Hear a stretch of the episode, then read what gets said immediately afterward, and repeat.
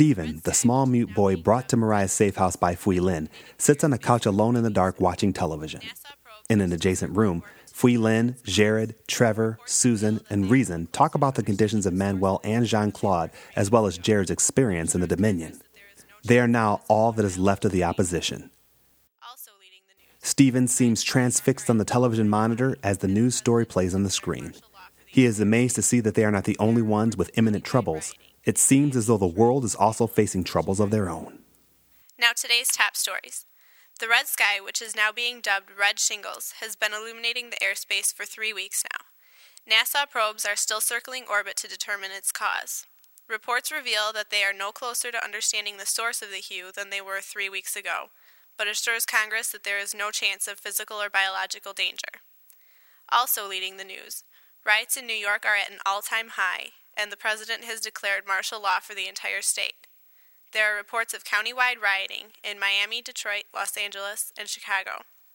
In other news, churches are filling up across the globe. Reverend James McDougall says that the Christian faith has never seen an explosion like this since the time when Jesus walked the earth.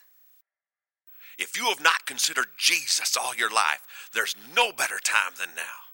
These earthquakes, wars, and events have been foretold in the Bible. It indicates the end is coming. The Bible tells us in Matthew 24 to be aware of the times. Jesus tells us to watch out that no one deceives you, for many will come in my name, claiming, I am the Christ, and will deceive many. You will hear of wars and rumors of wars, but see to it that you are not alarmed. Such things must happen, but the end is still to come. Nations will rise against nation, and kingdom against kingdom. There will be famines and earthquakes in various places. And these are the beginning of birth pains. So, as you can see, these events have been foretold, as well as the many false prophets that we've seen in the passing months claiming to be Christ. The preachings of Reverend James McDougall have raised controversy with many government officials and spiritual leaders, and has raised concerns with the liberals.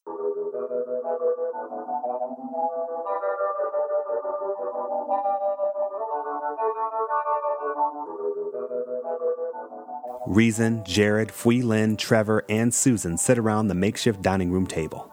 Susan remembers that only days ago, all of the opposition minus one were rejoicing here around a meal and thanking God for bringing them all together.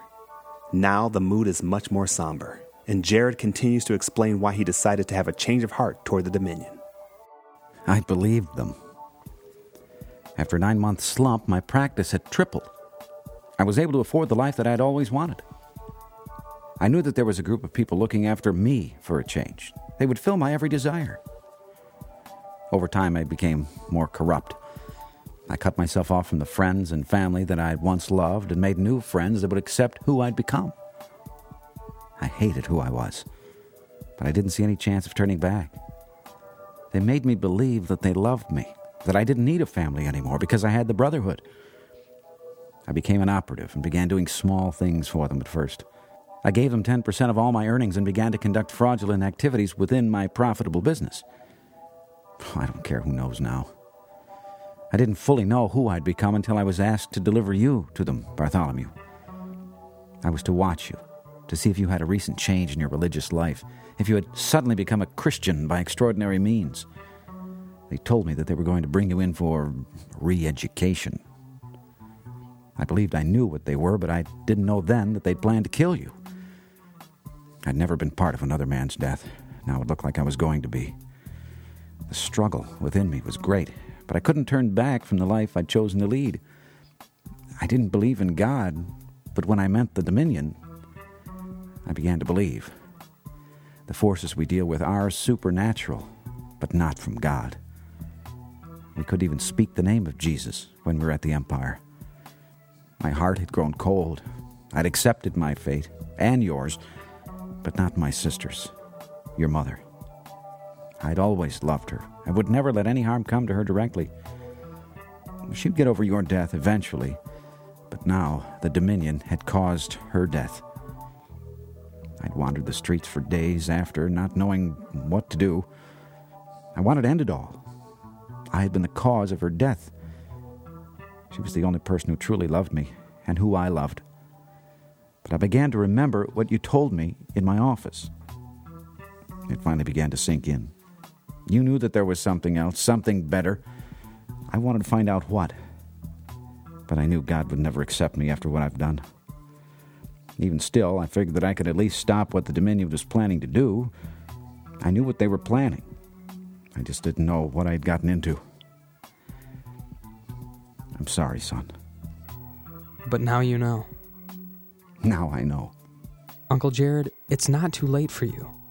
God loves you, and it is not his desire that any should perish in hell.